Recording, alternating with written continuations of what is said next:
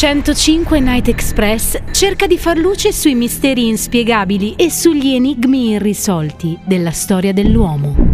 Il treno della notte di Radio 105 diventa Mystery Express. La striscia di buchi sulla piana di Nazca, in Perù, è uno dei luoghi più misteriosi del pianeta Terra. Una sequenza precisa di migliaia di buchi uniformi che si estende per più di un chilometro.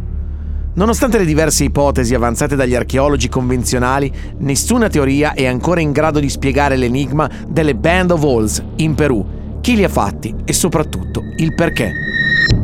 La maggior parte degli appassionati di archeologia alternativa e della teoria degli antichi astronauti conoscono le enigmatiche linee di Nazca, linee tracciate nel terreno che viste dall'alto formano misteriosi disegni. Tuttavia in Perù, a poca distanza dai famosi geoglifi, esiste un luogo meno conosciuto e molto più enigmatico, situato nei pressi della Pisco Valley, su una pianura chiamata Cayamarquilla.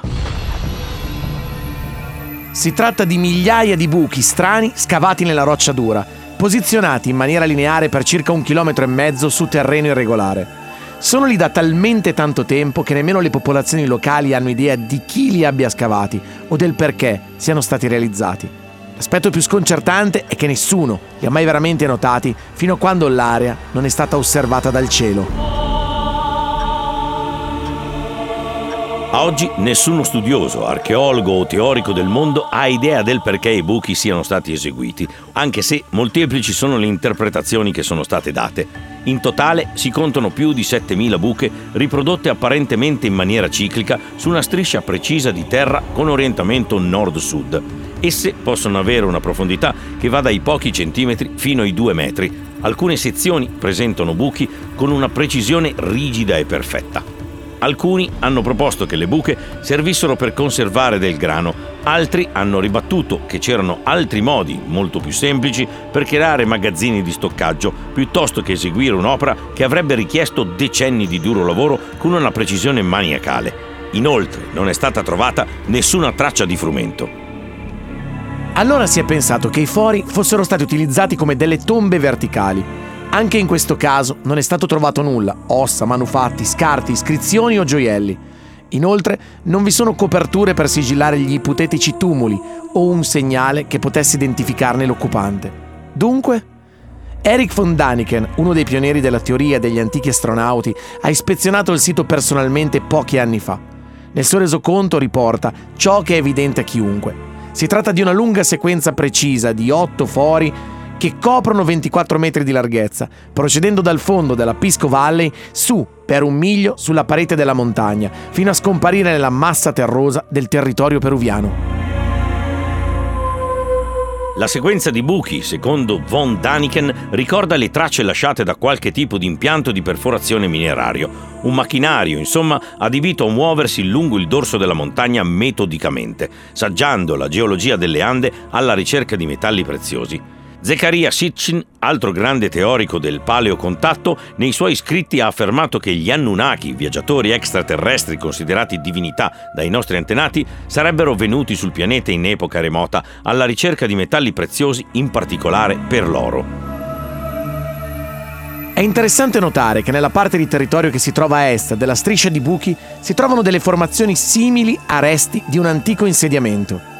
Queste formazioni non sembrano di origine naturale e non c'è nulla di simile in tutta la zona. Inoltre, nella zona settentrione della striscia si nota un'area innaturalmente scura, quasi come se fossero le tracce di un'imponente esplosione.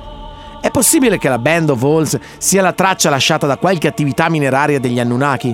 La Pisco Valley è stata lo scenario di una furibonda battaglia extraterrestre per l'accaparramento delle risorse naturali del pianeta Terra? Finché non ci saranno risposte chiare su questi enigmatici fori, anche l'ipotesi degli antichi astronauti è lecita, come tutte le altre. Anzi, forse quella che svela davvero l'enigma delle Band of Holes.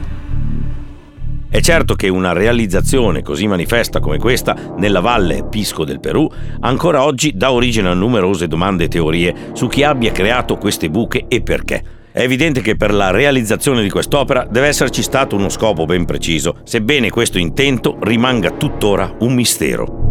Questa è Radio 105, questo 105 Night Express all'interno, il vagone del mistero, come ogni 15 giorni, Mystery Express. Compare dal nulla attraverso una nuvola di fumo il nostro esperto di misteri, William, William Facchinetti, Kerdudo. Buonasera. Ciao William, William. come va? Ma la va, ma la va. Ma la va bene, ok. Allora oggi... Incontri extrasensoriali, ESP questa settimana, questi Ma 15 guarda, giorni? recentemente sono andato al castello di Trezzo sull'Adda Sì? a fare un'indagine e effettivamente la scout camera, che è quella macchina fotografica che scatta da sola se passa qualche cosa, negli sotterranei ha scattato due fotogrammi molto particolari Mm. perché ci sono delle macchie bianche enormi eh, sul- sul- su- appunto sull'immagine e non- attualmente non ho ancora capito a cosa possono essere Ok. attribuibili. Polvere, William. No, polvere. assolutamente no. Allora, non dobbiamo parlare di fantasmi oggi. Ma come perché- avete sentito nella scheda, Eh, eh, perché stavamo parlando di questi misteriosi buchi presenti sull'altopiano di Nazca, già famoso per le linee di Nazca. Quindi, William, questi buchi alla fine, cioè, nessuno sa che cosa servissero. E nessuno, tra l'altro, si era accorto di questi buchi fino a, a qualche anno, cioè qualche anno fa, nel senso, stiamo parlando di circa 100 anni fa, ok? Più o meno, quindi, cosa possono servire? Ma io vi voglio porre un- prima di tutto una domanda. Se in tutti questi anni i più grandi archeologi e ricercatori e scienziati non sono riusciti a dare una risposta, ma voi pensate che io riesca a dare una risposta eh, stasera? Effettivamente non ha mai risposto a niente, voglio dire. Eh, sì, effettivamente questa è la rubrica del non si sa, però... Eh, diciamo che siamo qui per approfondire. Non Esatto. sarebbe la rubrica del mistero. Allora, approfondiamo questi buchi. Allora, approfondiamo questi buchi dicendo che eh, non sono i soli. Perché è vero che sono vicino all'altopiano di, di Nazca, ma eh, si trovano anche nelle zone desertiche dell'Egitto, nonché sempre in Egitto nel lago Karum, a una profondità di 50 metri, si trovano questi stessi fori. Certo che lì l'idea che hai le linee di Nazca che vengono viste solo dall'alto, quindi c'era già l'ipotesi aliena, il fatto che si trovino anche questi buchi e nessuno capisce il perché, il per come e il per chi, insomma, Mhm. eh, penso che aumenti ancora di più, insomma, la teoria del- degli alieni. È straordinario perché effettivamente sono 7000 buchi eh, fatti 7000 a mano. tanti, eh. Hanno un orientamento nord-sud e, e sono totalmente artificiali, quindi sono stati fatti dall'uomo durante i decenni o Ok. i secoli.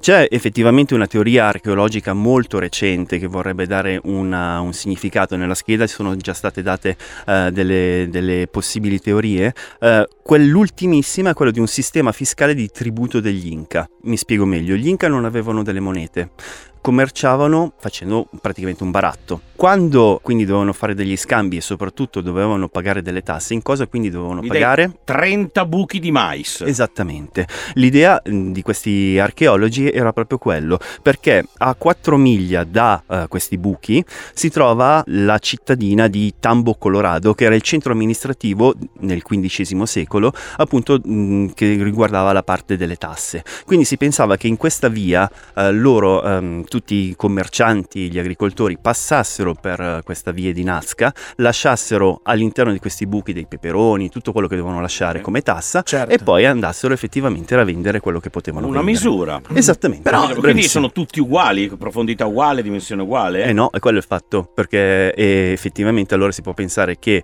magari eh, la tassa sui peperoni Ah, eh, ok, era certo, che sono un molto buco più grandi, piccolo, chiaro. ok, o quello del grano di una dimensione diversa. certo. Però non avevano smentito perché non avevano trovato nessun rimasuglio di cibo e di nient'altro, anche, eh, anche la tomba che non avevano trovato nessuna- nessun osso. Non avevano effettivamente trovato delle ossa. Mm, la ricerca del, del grano però è un po' più difficoltosa, soprattutto Mm, perché... Dal XV secolo, insomma. Eh no, no, non lo so, eh, mi sembrava di averlo Magari letto, visto che non c'è nulla da mangiarle intorno, qualche uccello, qualche animale Può essere, può essere che magari può aver fatto il ripulisti generale. Altrimenti... Altrimenti c'è ovviamente la Gli teoria alieni. ufologica.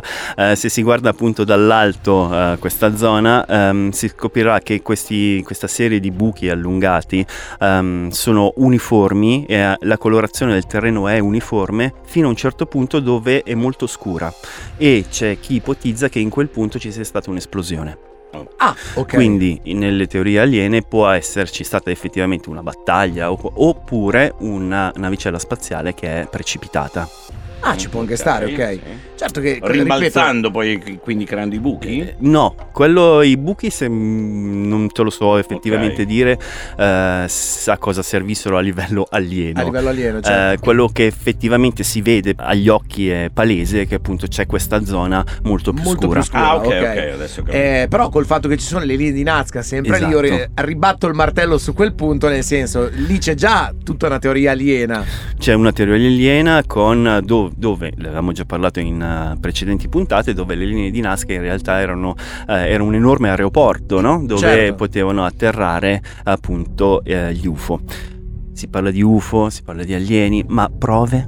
Certo, prove, esatto. E se io ce l'avessi? Hai le Ah, prove? eccole qua. Hai le prove di Vedi qualcosa? che finalmente ci ha portato una prova.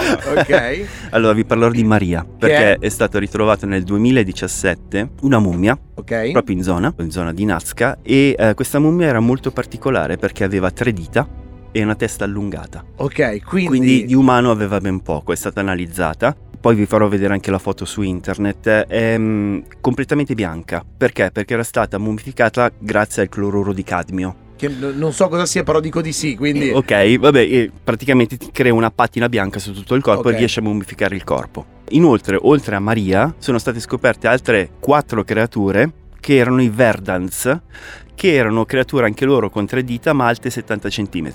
Ah, ok, quindi insomma ci sono queste creature, cioè sono state trovate. Sono state trovate. È una ehm, prova, quindi. È una prova sì e una prova no, perché come sapete in questa trasmissione lasciamo 8000 dubbi.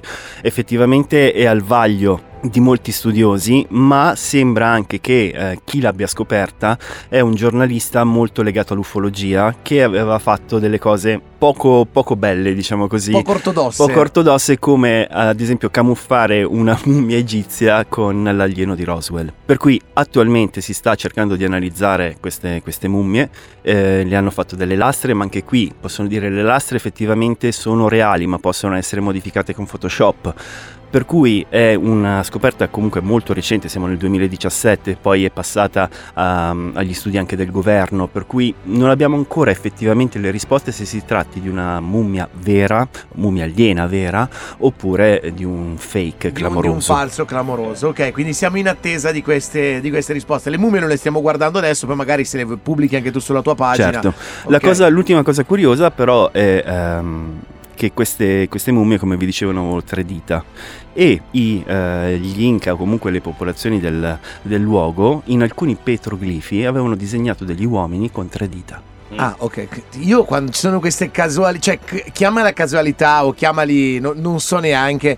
Boh, secondo me io non posso pensare che un giornalista vada a ricreare una cosa sapendo che boh, non lo so. Mhm. Tu cosa dici? Ma eh, ne parlavamo fuori onda sul- su quanto siamo piccoli nell'universo, no? Sì. E di quanta probabilità ci possa essere che non siamo effettivamente gli unici. No, assolutamente. Che vengono effettivamente a trovarci non te lo so dire, però la probabilità ci può essere. Quindi per lui è un, è un ni. È un ni. È un No, ni. Per me Buchi è assolutamente la- quella più semplice, ossia pagamento di tributi. Ok, mentre quindi linee di Nazca no? No, No, quindi No. per te no. no. no. Strano. Sai che Eh, veramente beh, mi ha, mi ha sorpreso Ah, questa io volta. cioè, cioè, tengo aperta la mente, nel caso mi dovessero portare una prova inconfutabile, sono disposto a credere. Ma guarda, beh. io senza il poliziotto buono e il poliziotto cattivo non starei bene in questa Eh, Eh beh, trasmissione. no, per cui- assolutamente. Io invece io vado anch'io per il ni, nel senso che tutti questi buchi mi danno molto l'idea di qualcosa di umano e di poco extraterrestre. Mhm. Però se poi pensi alle linee di Nazca che sono lì, ai ritrovamenti delle mummie, alle casualità, insomma, anche per me è un ni. Ok. Anche per me è un ni. Allora, intanto ti ringraziamo, William, come sempre, ricordando che l'appuntamento del Mystery Express è una volta ogni 15 giorni. Sempre di giovedì. Sempre di giovedì, che è il giorno dei misteri. Eh, ti ringraziamo e poi ricordiamo la tua pagina. Certo, è William Facchinetti Cardido su Facebook. Perfetto, con la K dove pubblicherai le foto delle mummie. Yes, E poi, se qualcuno avesse bisogno di altri approfondimenti o volesse farti domande, lo può fare. certamente. Lui risponde sempre, soprattutto Bene. alle signore. Sì, eh. Grazie al nostro William Facchinetti Cardudo. Ciao William. Ciao, Ciao. ragazzi.